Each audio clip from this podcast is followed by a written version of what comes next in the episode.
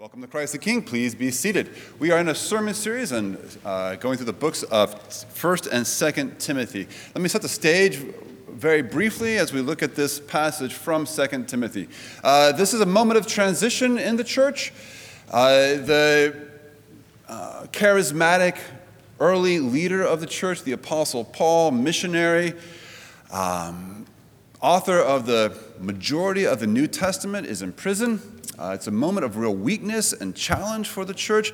And this is the apostle's last letter. So soon after writing this letter, he will be martyred.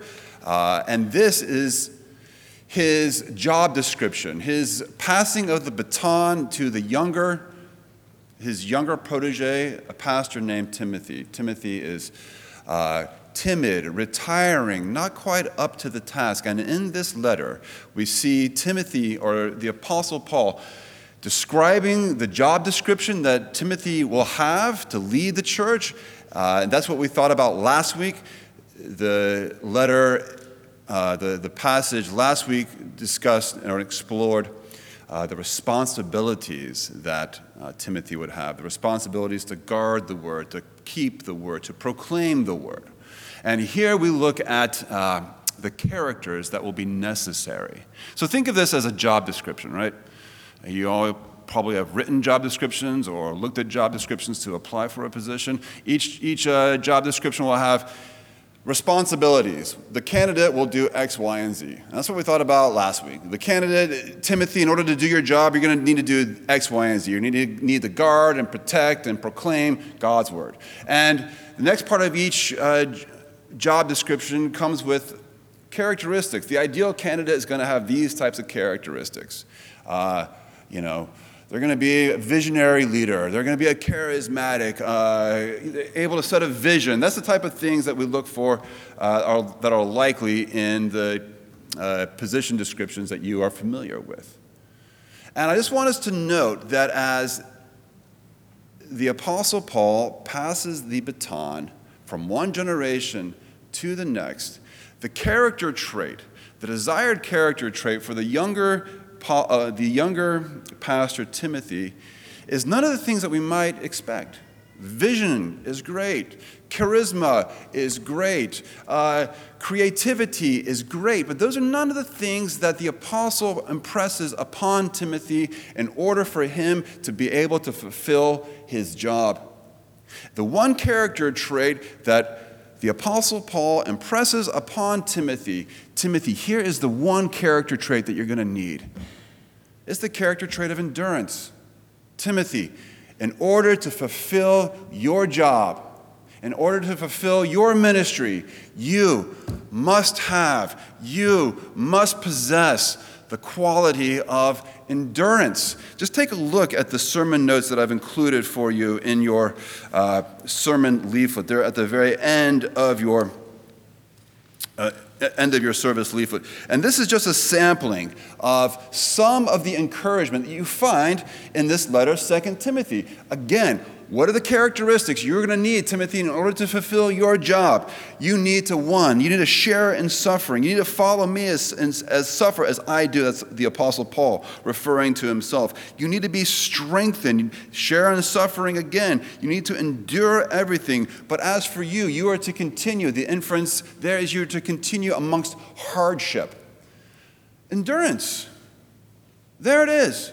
The one quality, assuming that Timothy is a faithful follower of Jesus, assuming that he has the basic requirements. The one exceptional quality that he will need is the quality of endurance. And I just want to think with you for just a moment about that character trait of endurance. I'm, I'm not, I, I know we all know we need it. We're doing a parenting course in uh, education and formation. We sent out a survey uh, to the church what are the character, what are the subjects that we should discuss? And one of the subjects that all parents thought we needed to discuss was the subject of resilience the ability to bounce back. And i guess the assumption is we're not doing a great job at teaching our kids. We're, we're not building a very resilient a very tough uh, culture, people, etc. We, uh, my co-teacher found this one quote. I won't do too much cultural criticism, but I thought this was pretty hilarious. Uh, This was from a New York Times uh, columnist a couple of year, years ago. This is her assessment of our parenting. She says this with the possible exceptions of the imperial offspring of the Ming dynasty and the Dauphins, or Dauphines, I'm not sure how you pronounce that, the Dauphins of pre revolutionary France, contemporary American kids may represent the most indulged young people in the history of the world. Now that's just scathing. Endurance is not something that's generally prized. I think we probably know its value. I know its value. Uh, I won't brag on my kids too much, but my kids, four of my six kids, run cross country, and some of my prouder moments as a dad have come during moments seeing them race because I ran cross country, and I know I could be a cross country coach. Because here's what a cross country coach has to say it's going to hurt really bad, uh, it's going to be really painful, but you just keep on plugging away. Like, I. I don't know why cross country coaches are paid. That's all you got to say. Like, running is 90% just guts. Uh, there's this great runner, Prefontaine, who said, I don't run to see who's fastest, I run to see who's mo- who has the most guts. And that's all it is. And this letter could be a cross country uh, coaching letter. Endure suffering, press on, continue, endure hardship. That's the one quality. I write in your notes that endurance is the key to maturity. And let me just unpack that a little bit. What I mean is that when a young person comes into the world, they know nothing of endurance. You know, some of you have young toddlers, they don't know anything about endurance. Something hurts, they stop. Uh, know nothing of delayed gratification. But as you and I mature, we begin to learn that there's no gain without some first pain. We begin to learn that we need to de- discipline our bodies, delay our gratifications. We need to. That's why I suggest that one of the keys to maturity, if not the key to maturity, is the ability to endure. And I think that's the one quality that the apostle impresses upon Timothy. In order to fulfill your ministry, you're going to need to press on when you feel like giving up. You're going to need to hold fast when all others have fallen away. You're going to need to endure. And that comes as courage, that comes as faithfulness. Uh, that's expressed in many ways, but I think the, just repeating myself now, but the, the quality of endurance.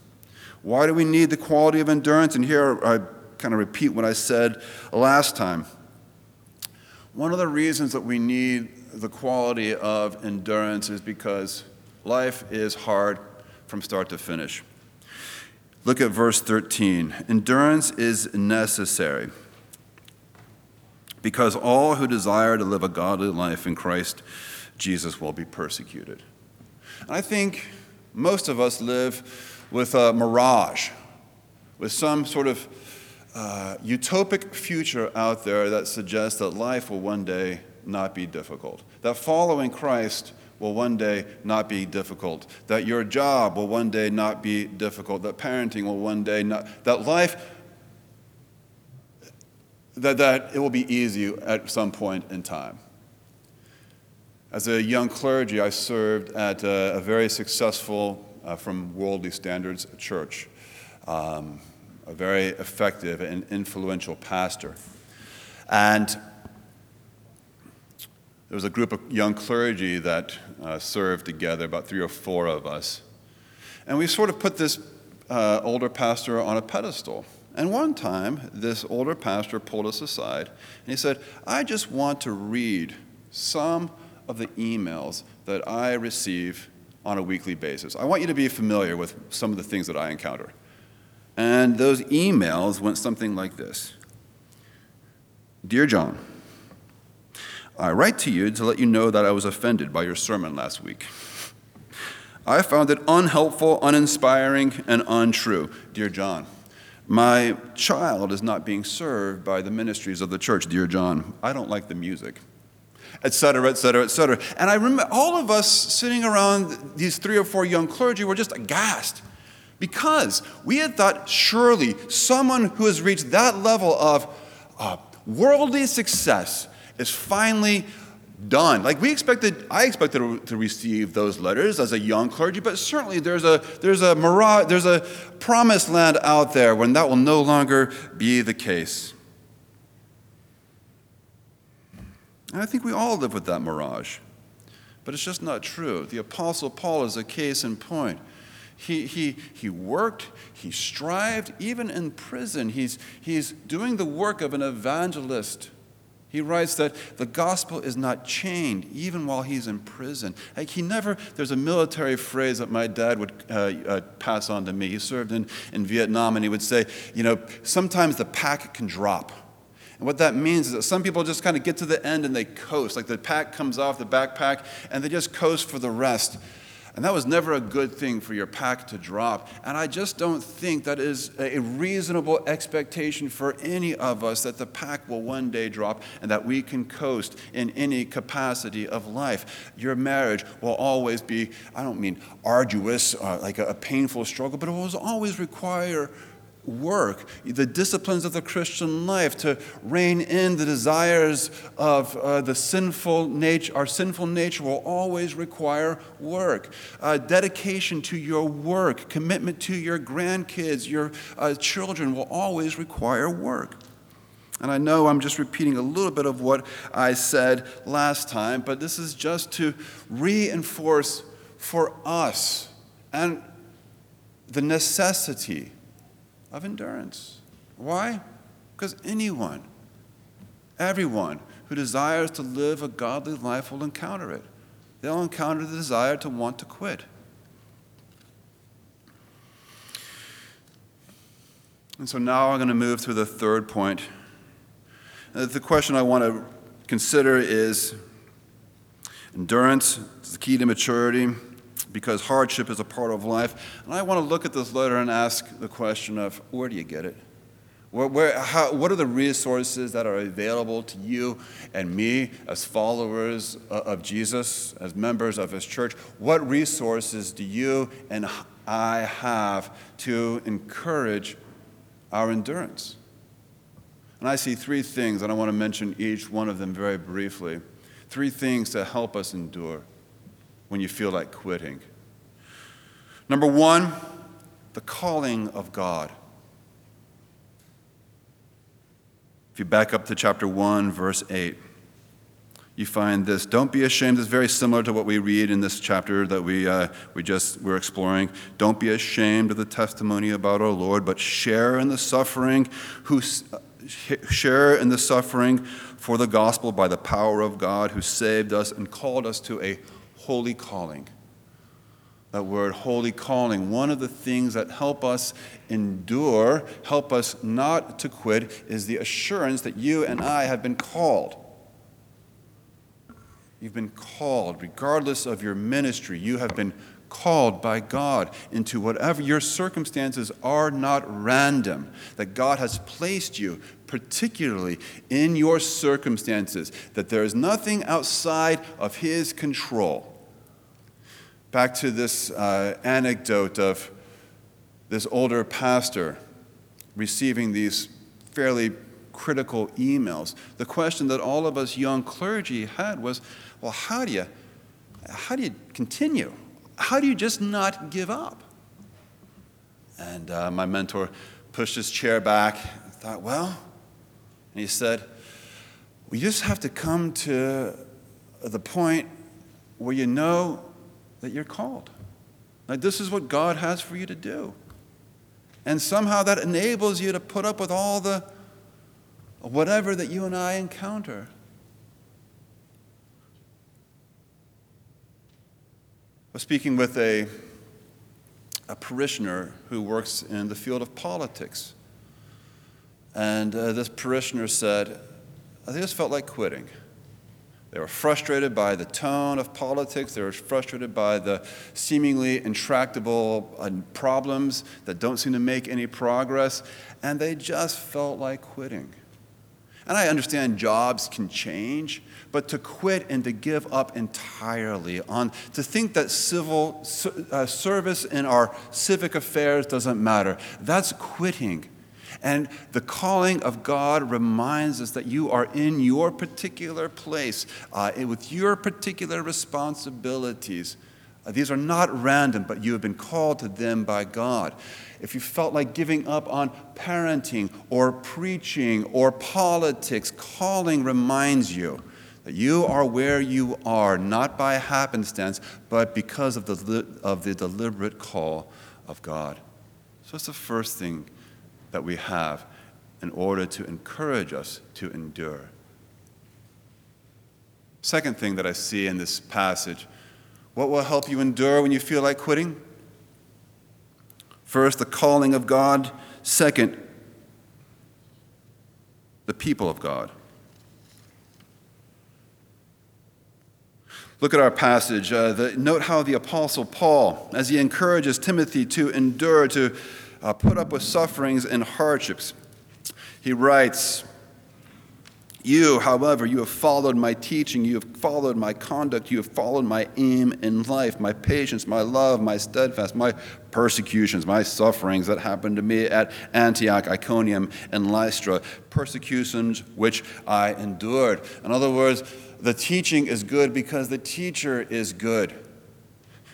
All of the, the community life of a church is in, we, we've emphasized that things like the men's academy that we started this past Wednesday, small group Bible studies, we emphasize these things because none of us, when we're alone, we're weak.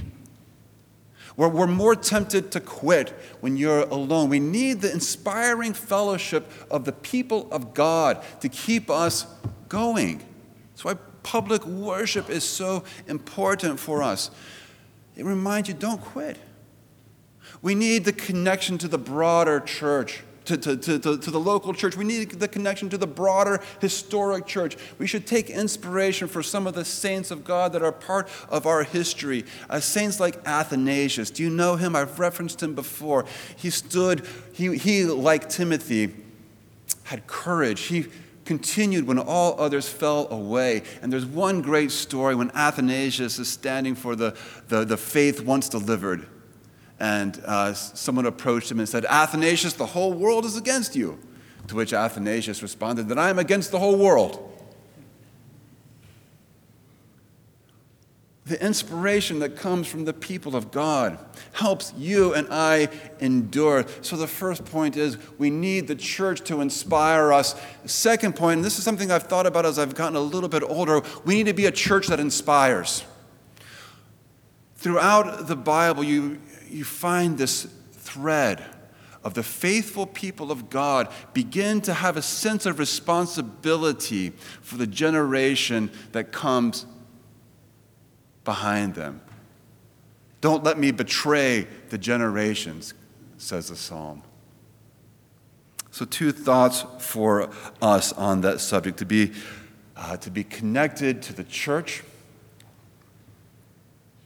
Um, excuse me, let me. Uh, summarize uh, those two points. We need the church for inspiration, and, and further, we need to be a church that inspires. So, two areas, two things that can help us endure the calling of God, the people of God. Third and finally, the Word of God. But as for you, you continue in what you have learned, and how from childhood you have been acquainted with the sacred writings, which are able to make you wise for salvation through, through faith in Christ Jesus. The Word of God to inspire you. Another resource to help you endure when you feel like quitting. Take again, take a look again at verse 11. Uh, take a look at how that verse concludes. The persecutions which I endured, yet from them all the Lord rescued me. That last passage, yet from them all the Lord rescued me, that's actually a quote. It's a quote from the Psalms. The author, the Apostle Paul, is drawing on his biblical knowledge uh, Psalm 33, verse 20 Many are the afflictions of the righteous, yet the Lord will rescue me from them all. Psalm 33, verse 18 The righteous cry out, and the Lord will deliver them from all their afflictions. You see, the Apostle Paul is informed by the Word of God to guide him. Where does he come up with the idea that persecutions will come? But joy comes in the morning. He is someone who's been guided by the Word of God. It's one of the great themes of the Bible. The Lord will rescue the righteous. It's true in Abraham's life, it's true in David's life, true in Moses' life. Most of all, it's true in the life of the Lord Jesus Christ. And I see those three resources to help young Timothy endure in his calling. Timothy, in order for you to fulfill your ministry, it's just going to take endurance. But Timothy, you're not alone. You've been called by God. Believe it. Timothy, you, you're surrounded by the people of God. Timothy, rely on the Word of God. And so, for each of us that may feel like quitting, uh, quitting a marriage, or cutting a corner, or quitting in any area of life, I just want to offer this encouragement to remember you are called by God, to remember you are surrounded by the people of God, and that you can be guided by the Word of God.